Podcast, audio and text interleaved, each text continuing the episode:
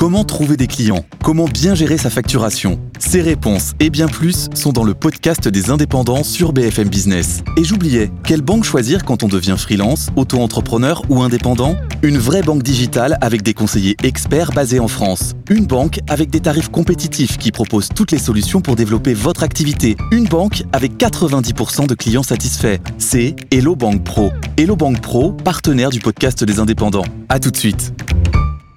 Tout de suite, une idée de valeur en plus, valeur ajoutée chaque après-midi pour vous aider à compléter vos portefeuilles boursiers. Mathias Pecker avec nous. Bonjour Mathias.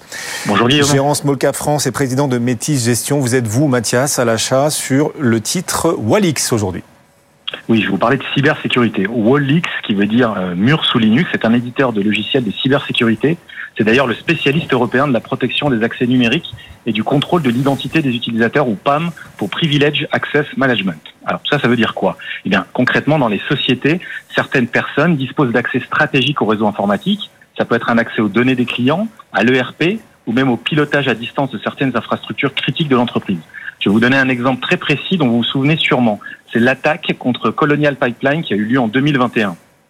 Grâce à des failles, notamment au niveau de la gestion des accès à privilèges, des pirates informatiques ont pu bloquer pendant deux semaines le plus grand pipeline de carburant des États-Unis, qui transporte environ 45% du carburant utilisé sur la côte Est, affectant plus de 50 millions d'Américains.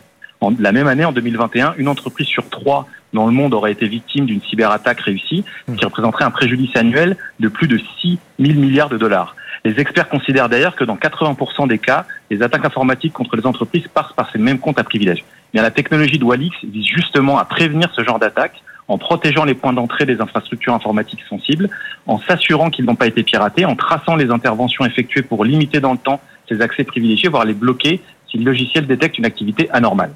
Une nouvelle directive européenne doit quand même entrer en vigueur en octobre prochain. Elle aura des impacts sur Walix? Oui, c'est la directive NIS 2 pour Network Information Security. Elle va imposer au niveau européen de nombreuses à de nombreuses entreprises de s'équiper pour se protéger contre les cyberattaques.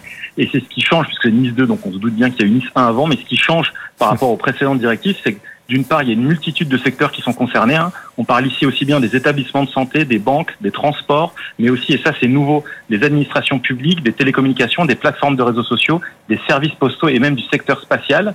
D'autre part, il y a un changement majeur qui réside dans son extension aux entreprises privées. Il y a plusieurs milliers d'entreprises allant des PME aux grandes entreprises du CAC 40 qui vont devoir s'équiper pour se conformer à cette nouvelle directive.